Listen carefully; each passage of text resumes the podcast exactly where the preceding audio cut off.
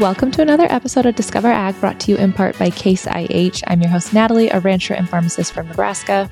And I'm Tara, a dairy farmer and environmental scientist from New Mexico. And together we bring you our professional farming opinions on a variety of trending topics in the ag and food space. So this morning I sent out a text, and you must not have seen the viral thing going around about the Roman Empire and males. No, no, I honestly, since starting homeschooling, I feel like I have no time for social scrolling. So I'm I'm living under a homeschool rock. So I don't quite know where it started, but somewhere along the way it started that men think about the Roman Empire all the time. And so people have been testing it and they'll ask their significant others, you know, just casually like, "Hey, how often do you think about this?" So at 6:54 a.m. this morning, I texted Tara, Dan, and Luke together in our group thread, and I said, "Do you guys like ever think about the Roman Empire?" And Luke goes, Yes, it wasn't built overnight, then lost its all its morals and fell. And Dan goes, Yeah, I think about it often. How could something so big and vast fall? Then I always wonder how long before the US starts to fall. And then Tara goes, Why are we talking about Roman Empire at this hour of the morning? I know, except for what's funny is that is what we're studying in homeschooling. So I was like I've given it a lot of thought actually. I've been thinking about the timeline of the Roman Empire, the fall of the Roman Empire. So I guess just chalk me up to our husbands, but I am only thinking about it because our history book cued me to talk about it. I think it's so bizarre that men think about that. I knew Dan th- thinks about it because he's talked about the exactly what he said in the text that like in the United States, like we think we're such a vast power, and I'm sure the Roman Empire did too. Like, at what point will we start collapsing? This is like a fear I think that keeps him up at night. This is a hilarious thing to me. I texted, clearly, I texted Luke's male um, fantasy football thread, and one of them was like, "Can't make it through the day without thinking about it." like.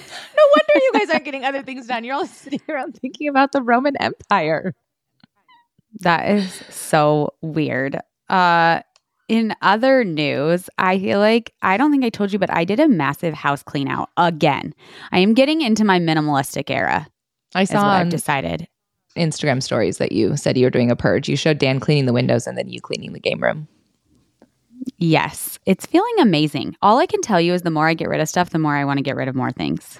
I feel like you are in your improvement era. Like you're you did a post about your personal improvement, you're improving the playroom, Dan's got the windows. You guys are just teamworking it. I know. Speaking of that, I did do a post. I feel like you and I have been like trying all the things lately, all the products. I keep getting asked what all we're doing, what all we're trying, and we like highlight some of them on the podcast, but like we're doing a lot of things. Eh. Red light, blue light, beef tallow, colostrum, like all of it. I actually think for not this month's personal episode, but for what's next month? Would that be October? Yes, October's personal episode. I think we should do a deep dive of like our 10 favorite things. I've been kind of thinking the same thing because we've added a lot of things to our routines that have made a big difference in our lives. And so I feel like it would be worth highlighting them and like actually getting into them and like what we think about them. Do you know what's making a big difference in my life? I can take a guess, but you Go tell ahead. me. My Kindle. Let's say it on the. Oh, I was going to say, let's say it on the count of three. Your Kindle, because I swear every single day I get like either I see something about you or a text or something that is about you enjoying reading something. Not to be dramatic, but I have read more in the last two weeks of getting my Kindle than I have probably in the last two years. It's crazy. Do you think it's? What do you think is the reason for that? It's because I never make it to the library, so I would always have all these books and I never make it to town either. So I'm not like buying them as I'm shopping Target or other stores like most people are. So I didn't have access to the books. And I tried Audible thinking that would work for me. But it was too much stimuli. Like when I want to sit down to read, I feel like having someone shout at me, like whether it was through headphones so that my like no one else around me was disturbed. It just didn't work, the whole Audible thing. Yeah, I mean, I read on my phone, so I don't have a lot of the barriers that you had about like going to a library. So in this you, day and age, I already get my books digital, so I guess I don't know. I, I guess it's the phone, same kind of through? for me. I'm very confused. I read on Google Play because I started with an Android, you know, years ago when I still worked for the third party company. So I had a Google Play, and so I didn't want to lose my library. So even when I got my iPhone, I just downloaded the Google Play app, and then I just read. I mean, it's exactly like a Kindle and that it's like a dark screen with white words and you can turn on the light and you can turn off the blue light and all of those things. I'm just rolling my eyes because, of course, it's Google something with you. You do Google Photos, you do Google Files, you do Google Play. If Google falls, I will be dead. Like, or my entire social like structure will be dead. I know everyone keeps telling me I'll like iPhone, but I really like the more I use iPhone, the more I like Google. I don't know what to tell people. I'm sorry, mm-hmm. Apple, but I like Google better. On a different, completely unrelated note, we're all over the spectrum today. Did you enjoy your mail delivery yesterday of seashells to Jax? Jax lined them on his window. He loved them. He wanted to call you immediately and tell you thank you. Backstory As a girl mom, anytime Tara and I vacation together or go somewhere where there is beach and sand, she is toting around pocketfuls of seashells and she has to collect them and sort them and organize them and wash them and do all of the things that your girls love to do with seashells. And I'm just over here like my boys are throwing rocks in the water and we're not collecting anything. And so Tara always jokes about how she's going to send me back stuff because I never have to like deal with the weight of seashells she does. And so when we went to Florida, she ships seashells back to Jax. I will say it's not a girl mom thing. I've checked with boy moms. My girls collect all the seashells and all the rocks. And I feel like it's just like a random kid trait or not. Cause I've talked to a lot of boy moms that are like, I have so many seashells and rocks in my purse, in my car. And I'm like, I relate to that so much. So I am trying to influence Jax to also be a seashell rock collector. And I did send you a seashell that I think still had some like live crabs in it. And when I was packing it, I was like, this smells so bad. And I felt kind of bad, but I thought Jax would think it was so cool. So I don't know how it smelled by the time it got to you in Nebraska, but it smelled pretty bad when I was packing it up. I didn't notice anything, but I also just let him grab them out and put them in his room. So hopefully I didn't send him with like crabs in his hair to school today or something. Good luck with that. Sorry, but not sorry. Oh, it's funny that you think it's not a sex trait because that would mean none of my boys have. And so I'm like 0% out of three different personality types. So that's very bizarre to me. I feel like it's like one child gets into it and they all like, I don't think Annalise would have got into it, but Guinevere was super into it. So I feel like it's just like one kid does it and then the rest are like, well, yeah. then I have to have a rock and seashell collection. I have so many rocks and seashells in my house. It's unbelievable. So before we get into our articles, you want to bring us our word of the week? Yeah. Uh, your guys' discovery word of the week is, well, let's play it. Laconic. Laconic. Laconic. Laconic. It feels made up. Like it feels like, you know, one of those words that like like Zillow, you know, like it feels like someone just I don't know. I'm envisioning something like technology, laconic, like it feels techno-y. I don't. So I, I immediately thought of iconic, and I was. It has nothing to do with that though. But that's what first popped into my mind. But it's an adjective for using few words to express what you mean. Very. You want. It's like concise. So Leslie was a bit disappointed to have received the laconic great job from her teacher for a project she had been working on hard for the past two weeks. Oh my gosh, that's so funny. That reminds me of the episode when Luke came on and Luke was like, I'm going to bring just as much value to, as Tara does to this podcast, but in so many fewer words. Yeah. he was like, this podcast is going to be the shortest podcast ever. So apparently, Luke is very laconic when describing things um, compared to you and I. All right, diving into our articles, but first we want to thank our sponsor, Case IH. To the men and women at Case IH, farming is a way of life, a life they live every day on millions of acres across North America. Get to know the farmers who work at Case IH and see how they bring that perspective into everything Case IH does. Visit builtbyfarmers.com to see their stories and to even share your own. Built by Farmers, Case IH, a proud sponsor of the Discover Ag podcast. I have been hinting for a while that we have like a pretty big uh, project coming up with Case, and I think this week is the week. So stay tuned in my stories. I'm getting really excited about it. I'm excited about it because you have been hinting at it forever. So I'm like, let's drop the ball, girlfriend. Diving into the first article headline you guys need to discover this week title California Skittles ban advances to governor's desk. Here's what it means for consumers. The California Food Safety Act, a bill that will ban some food additives found in popular packaged snacks, is one step closer to becoming a reality. On Tuesday, California lawmakers voted and passed the bill, which is now on its way to the state's governor, Gavin Newsom. If passed, the bill will go into effect in 2027 and bar ingredients which are already banned in other nations for their potential health hazards from being added to candies like Skittles. To start us off, I want to mention we covered this actually on episode 95 when it first kind of like headline broke. Uh, and so if you want to, if you're interested in this but want a little bit more like backstory on it, you can go check out episode 95. So, do you want to know something from when we reviewed that episode? I went back and listened to it. Did you? No, I didn't listen to it, but I feel like I remember better what we talked about than you do. In there, I was quoted as saying that it p- what went to assembly, but likely won't have enough momentum to get past. So everyone needs to stop getting their panties in a twist. so we are officially at the And point here where we panties are. in a twist. Speaking of panties being in a twist, I kind of feel bad for Skittles. Like if I was Skittles, my panties would be in a twist because this does not just affect Skittles. It is not a ban on Skittles. It is a ban on like red dye 40. And I just feel bad that Skittles is the one that's like taking the brunt of the headlines. Every single headline is like ban on Skittles. And you're like, no, nobody's banning Skittles. They just have to change their recipe. And so will Gatorade and a billion other different products in our food aisle. It is funny that Skittles became the mascot, the unintended mascot of it. I didn't even think about like what the CEO of Skittles right now is like. It's probably probably so mad. Or He's probably she's so irritated. They're going after four controversial but widely used food additives. So it's brominated vegetable oil, potassium bromate, um, propylparaben, and then red dye number three. Yeah, the first three are outright banned across all of Europe, which you kind of hinted at in the intro. Uh, but red dye number three is permitted in candied and cocktailed cherries on the continent, but that's it. So, I mean, pretty much they're banned in Europe. The original bill did include titanium dioxide, which in that previous episode I did mention that that seemed kind of weird to me that that was in there. It has since been taken out, but that's a really popular ingredient in like natural or low ingredient sunscreens. And so I wonder if that has something to do with why it was taken out.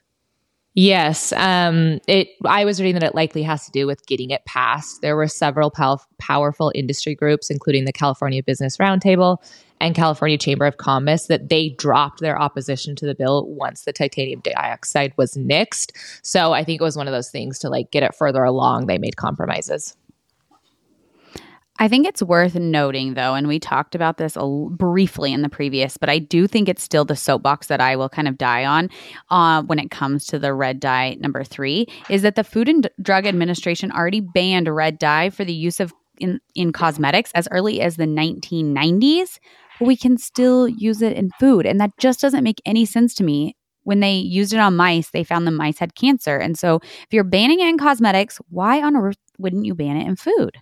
Yeah, it is interesting. And we talked about it last time. We just said that they continually say they're going to, like in the 90s, they were looking at banning it for the consumption portion of it. And I don't know, I guess they have a honeydew list that is too long to get to that. I don't know why they keep putting it off. This article talked a lot about like the European and like the bans that they have there and how like it's finally time the United States like catches up.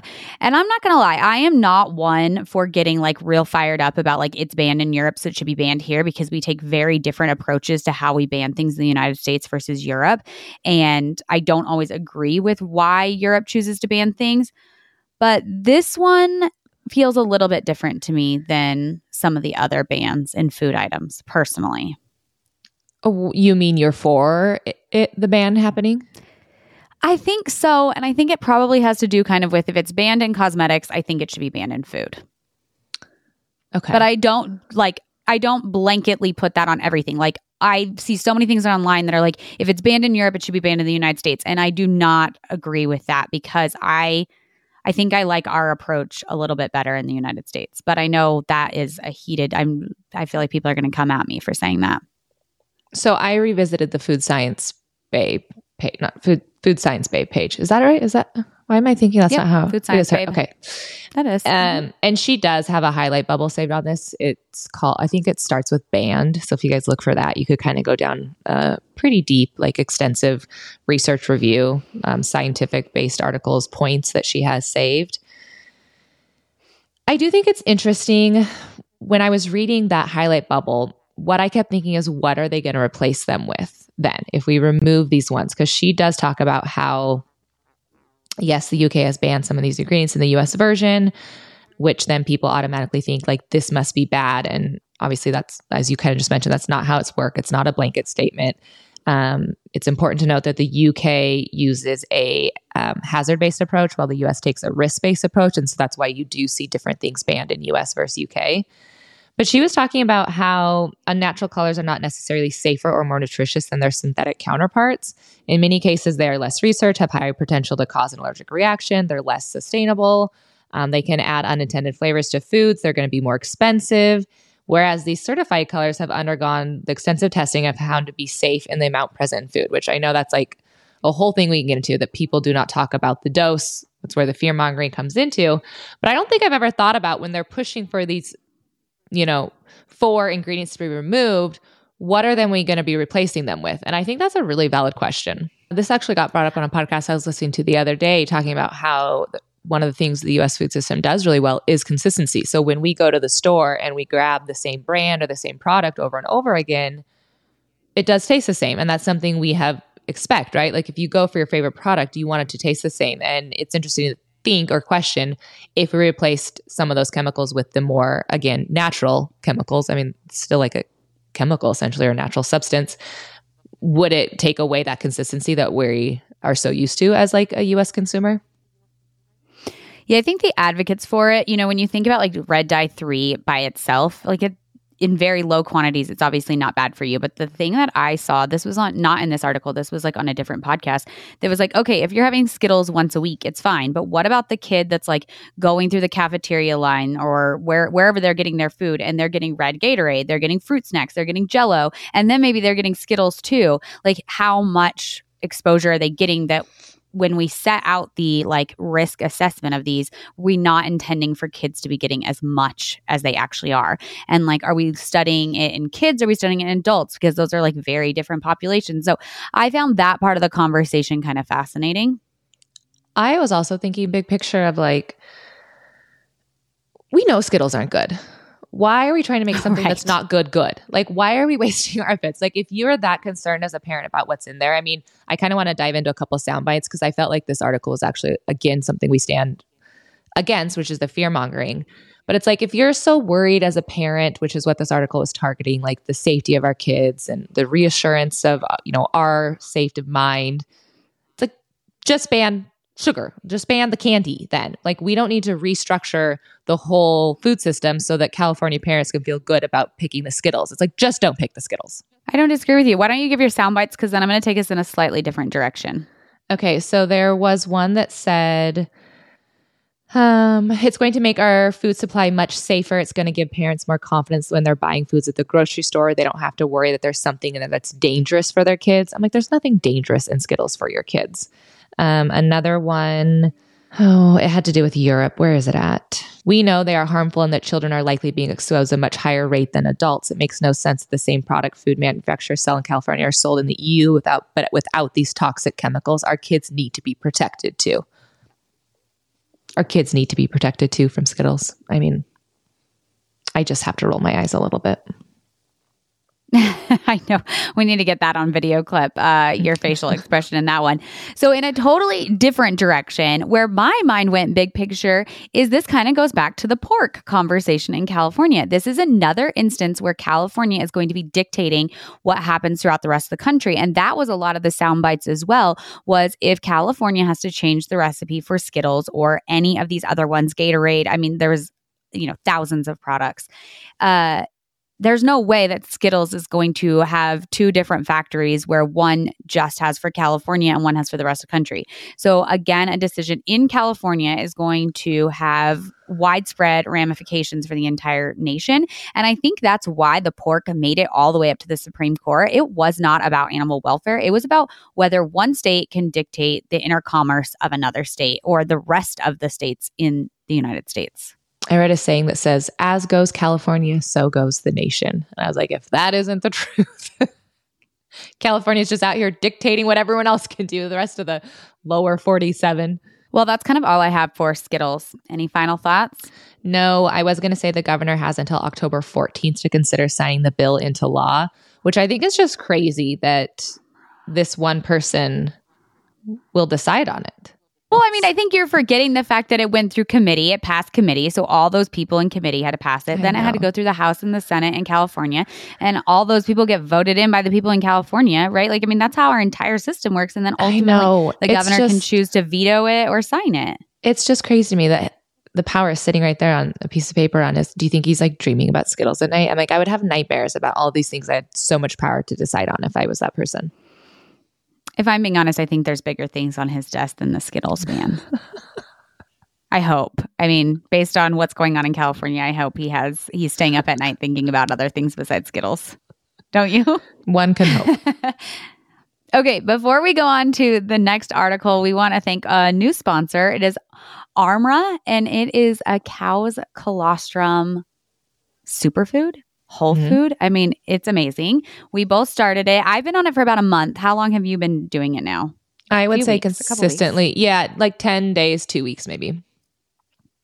Yeah, so some really cool things about this product. As we said, yes, colostrum, colostrum from cows. Uh, we know what a superfood that is if you are in the ag industry. And if you are not, it is seriously such a vital, um, important part, packed with so many nutrients. Really cool thing that's sustainably sourced. It's actually a part, um, they source from the co op that Daniel and I's dairy farm is a part of. So it's all USA dairy farms.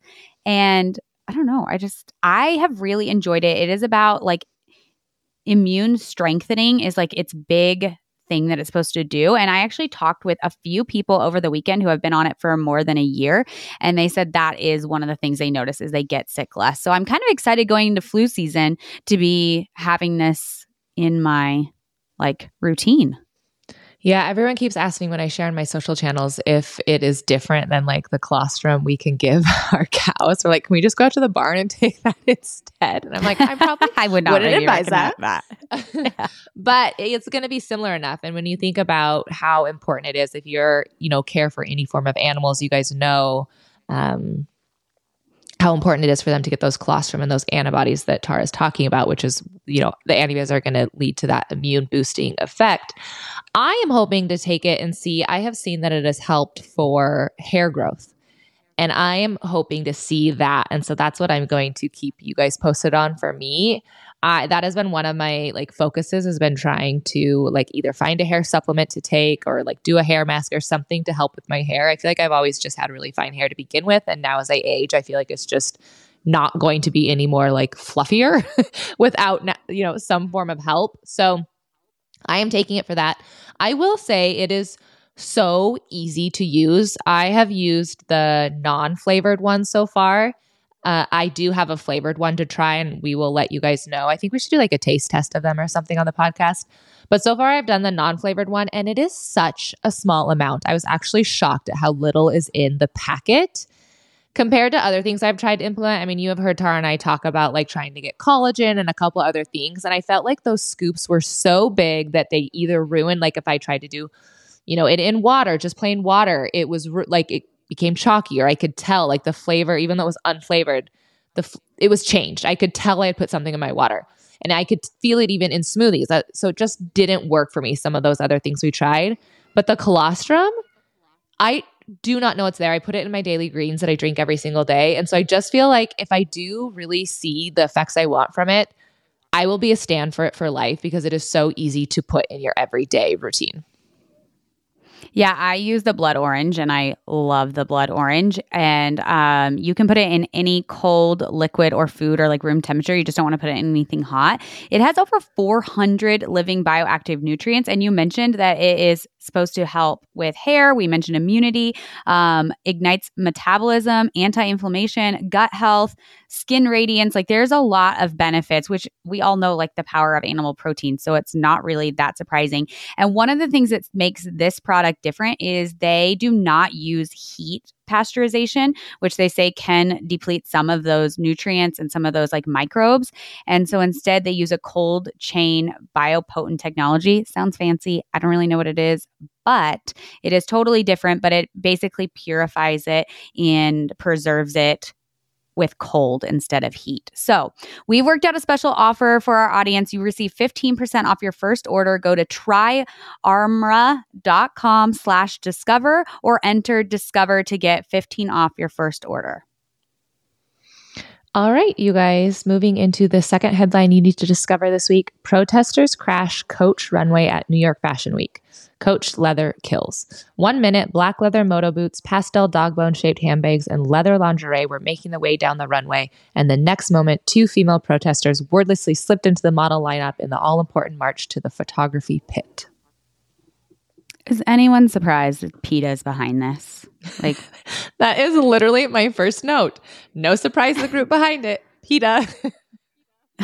I'm like, I almost hate that we're covering it because they're giving them the attention that they so desperately want and need every time they pull one of these huge stunts. But here we are. So I've accepted we're covering it. And my first question is like, why coach? There's probably so many New York fashion shows that had leather. Like, why did they single out coach? Like, I always wonder what their strategy is, what's going on.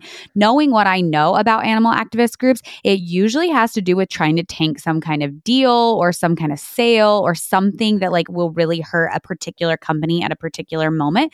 So it makes me wonder what Coach has going on, why they targeted them. I read in a couple different articles that Coach is associated with being a leather forward brand. And so I think it's just incorporated so much that it was a great target for them. But you're right. I do think they're very strategic in that because I was reading a quote about, well, we'll kind of get into a second, but I was actually reading a whole article on how, like, is leather the new fur? And in that article, they were talking about how there was a very famous brand that was known for using fur all the time in its show and a lot of its clothing. And I, I can't find it right now. If it comes to me, I'll share it. But they targeted them back when they were doing fur protests. And though that brand actually stopped doing it, and it did have like kind of a mass ripple effect for other brands to be using fur. Yeah, I actually have that question in my notes. Is anyone going to stop wearing leather because of this? Like, what will be the ramifications? But two sound bites that I thought kind of lead me into my next train of thought are that the intent was to slam the brand for its cruelty to cows and its reliance on environmentally destructive leather.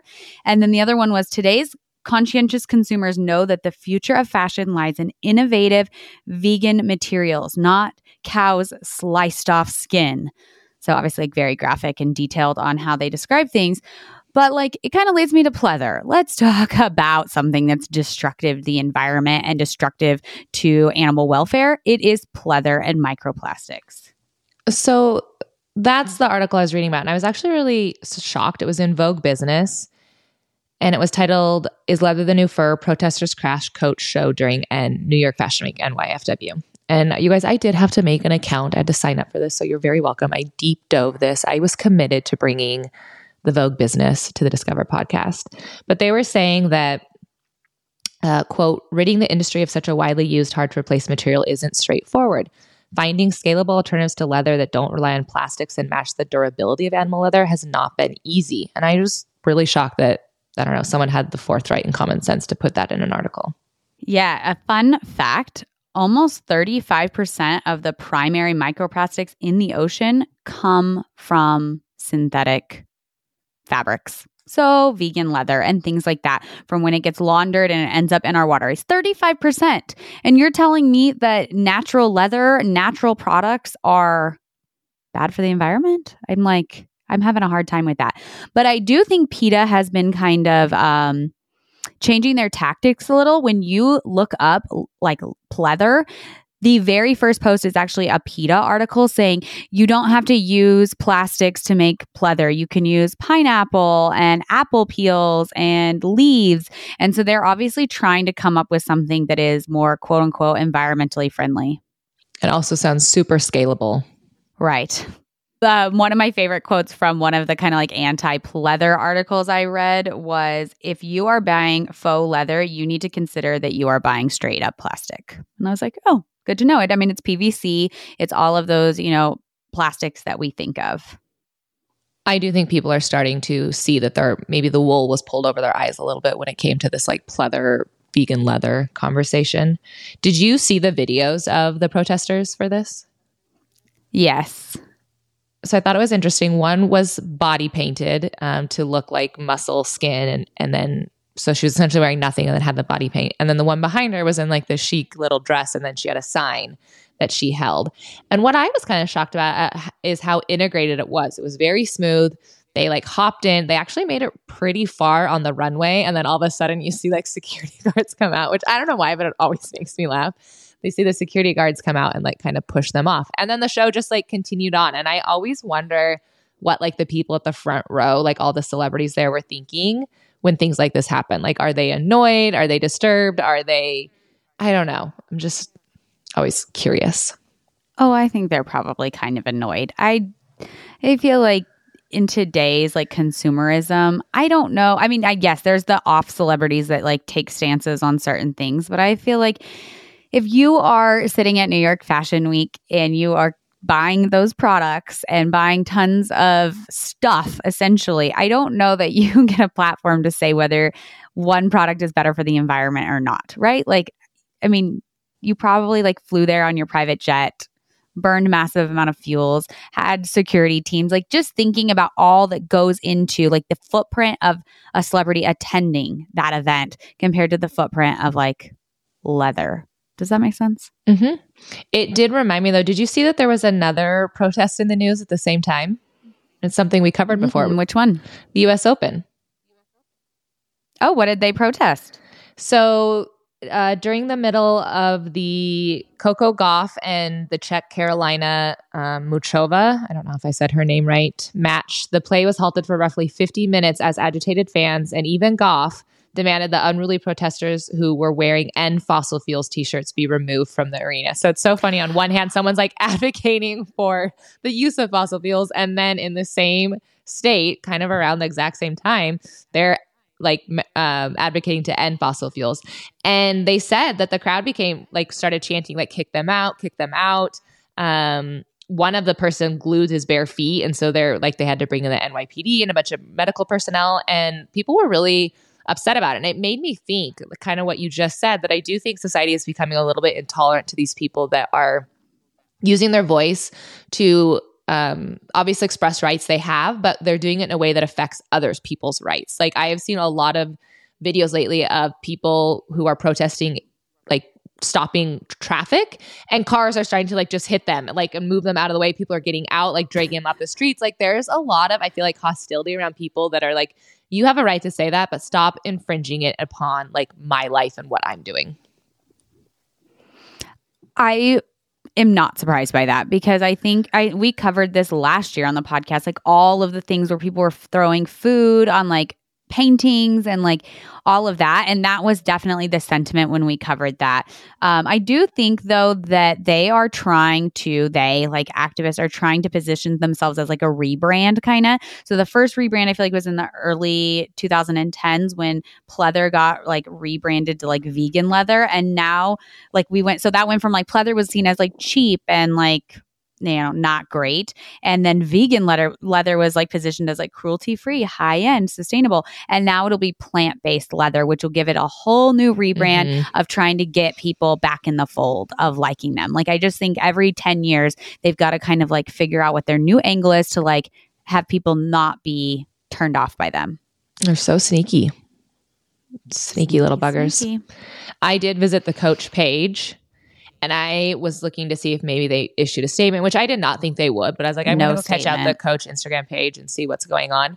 I did click in, and interesting enough, they are still getting comments about it now. Like, so you, I know that this has been blasted. We talk, well, you talk about this a lot because you've seen back end where uh, activists, Facebook groups will announce, uh, they'll put out a post and basically say, like, go target this person or go target this. Like, they will give people a hit piece to send like funnel their energy to essentially. And so i think that the coach is probably trending in a plethora of activist facebook groups right now because i'm like i was kind of shocked that there were still comments going like from posts that coach was doing that have obviously nothing to do with new york fashion week anymore all right, that kind of wraps us up for article number two. All right, heading into the last and final um, headline you need to discover this week titled Meatpacker Workers March for Worker Rights. On Labor Day, September 4th, the United Food and Commercial Workers Union, UFCW, held a march through downtown Austin, Minnesota as a testament to the unity of meatpacking workers. The union's current contract with Hormel Foods is set to expire September 10th. And with only a few days before its expiration, UFCW created a march to bring attention to the need for a fair contract. Obviously, we were past September 10th. So, update three days ago, the workers rejected a contract offer from Hormel. So, they are still ongoing negotiations, but so far, no strike as of recording this. Uh, but still under negotiation. So, going back to the article, there was about a 1,000 people who marched through the town. They are essentially marching for le- they want increased wages, job safety, and improved benefits. So, they are seeking $6.50 wage increase by September 25, whereas um, Hormel is offering $2.15 over the four years. The march actually had like multiple stops through downtown Austin. And again, this is Minnesota, not Austin, Texas, um, which included the Spam Museum. Didn't know there was a Spam Museum, but it was dedicated to the brand's uh, pre cooked meat products. So they definitely tried to hit some important sites to Hormel. I was going to say, listen, if you're in a small town and you founded something, there is for sure a museum of it there. Like I have driven through small towns on my way that have like clown museums and the largest world's ball museum. and I'm like, if that small towns, we live and breathe and die by the things we invented. So spam is big there. By golly, there's going to be a whole spam museum Side note, my favorite small town is actually Roswell, New Mexico, like 90 miles from us. That is where the aliens supposedly landed. And talk about a small town that has gotten behind something. The street lamps are shaped like aliens. The McDonald's looks like a spaceship crashed into it. Like that's a play area. I mean, they are all out space Mhm. museum. I'm surprised that their school isn't like an alien. Honestly, Is their Like, mascot? they're pretty diehard. I that would be funny, but no, it's not. But they Mhm. should. They need to rebrand that. They do. That's next up on their list. Uh, so this is not the first time there's actually been a strike. There was a pretty, I could say, like heated, monumental, bitter one that happened in the mid '80s. Uh, when you Google it, it's been cited as like one of the more infamous episodes in modern U.S. labor history, and I think it had a pretty big deal with like reshaping the demographic of the city and just kind of, I don't know, it's kind of it apparently very infamous. Yeah, when you Google meat strikes or meat packers strikes, anything along there, there is a long history of people striking at meat packing plants, not even just Hormel. But yeah, Wikipedia has an entire page dedicated to the Hormel strike of 1985 to 1986. Like that's the title of it. And then there are lots and lots of like JBS strikes. I mean, it's kind of crazy. I even ended up down some crazy European rabbit holes of strikes. Like there was this seems to be an area where it sounds like our food system needs some work. I was going to say, usually anything to do with meat packers in the news, it's not like a positive article. So if the whether they're being talked about from the monopoly standpoint or a salary standpoint or a food control standpoint or a workers' rights standpoint, I'm like, meat packers are just, I don't think anyone likes them but meat packers. Probably is true. I feel like they're like the one in Mean Girls where it's like, you can't sit with us. Yeah. That's farmers, ra- ranchers, the rest of America. Like, you can't sit with us, meat packers. Uh, so in this strike, over 1,600 workers are represented. And I thought that this quote from the Hormel spokesperson, this was prior to the fact that it didn't go through. This was our representatives will continue to negotiate in good faith, and we remain optimistic that we will reach agreements in the near future. Mhm. No such agreements were reached. So I looked to see if the CEO had placed a statement and I did not find anything. Did you? No, I didn't. They're uh, definitely pretty tight lipped. Um, I actually was surprised how little information there was online about this or, and even some of the other strikes that have been like recent in the news. Like, I feel like the meat packers keep strikes like pretty locked down as far as what hits like mainstream media. I have toured a plant. Have you toured a plant? A beef packing plant? Yeah. Yep. Mhm. I actually very much enjoyed it, but I went to a local. I mean, they're big, but they're a local company, and I actually love working with them. They're phenomenal. We had a charity event um, last year, and I needed to get beef donated because of beef price increases, and I had reached out to a few different packers, and I will not name who turned me down and what they said about why they turned me down. But Ooh. um, the one I toured, yeah, That it was sounds not like pretty. the milk. this come. It no, I could spill. I want to change our. I was. I don't think we should spill tea. I think we should spill milk. Oh, we can spill milk Mhm. um, as long as we're not crying over it, I guess. but this packing company that I went and toured, they were phenomenal for the donation and just an incredible plant to go tour. I had such a positive experience. I left being really appreciative of knowing that that's where we send our dairy cows to. So Nebraska obviously has a lot of packing plants. We rank pretty high up. I was actually surprised North Carolina, Alabama, and Georgia are some of the states with the largest number of jobs for meat, poultry, and they're counting like fish cutters and trimmers. So maybe that's why obviously you see some of those numbers skewed. But we're actually not far from Grand Island is a huge uh, area for packing plants. And so anytime I see articles about like meatpacking industry in the news, it always feels like it hits a little bit closer to home for me than it would have if I was still like, let's say in Montana or somewhere where I just didn't think about meatpacking much. I've also toured a plant and I was really impressed. I think there's a difference though between actually going in and being a worker at the facilities versus like the big overview of meatpacking plants. Um, we have like wanted to talk about before when there was a, a Nebraska plant that was turned in for having child labor at the the meatpacking plant um, and kind of obviously under um, major scrutiny for that. And so, yeah, I don't know. On one hand, I think that meat packers are obviously like very, like when you tour them from a consumer perspective, I think they're very like efficient. I think they're very clean. I think their like advancement in technology is really great. I think there's a lot of really great things about a plant when it comes to that standpoint. Um, and there's also obviously a very lot of wrong things that still need fixed with the meat packing plants as well. Yeah, I wonder how many of those things would be fixed or bettered if we did not have the oligopoly is that how you say it? Of the big four. Like if we had more diversity. Like i think about the local it, the local one i toured is like i said big but it is not obviously one of the big four. And i just wonder how many more of like those we could use in our country and how much of a difference that would really make so when I was researching, trying to find like I wanted to find like the number of packing plants in Nebraska, and I kind of went down some different articles. But I one of the craziest stats I read was that in 1977, the four biggest beef packers controlled just 25 percent of the market. Within 15 years, that number had jumped to 71%, and now it hovers around 85%.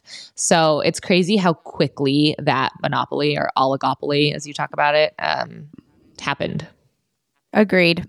Uh, if you want to deep dive the Packers, um, choose wisely. Our friend Caroline Nelson has uh, two, part one, part two, uh, really good episodes where she covers like for an hour plus just the Packers um, each episode. So there's a lot of information there. If you want to dive more in, I highly recommend uh, those two episodes.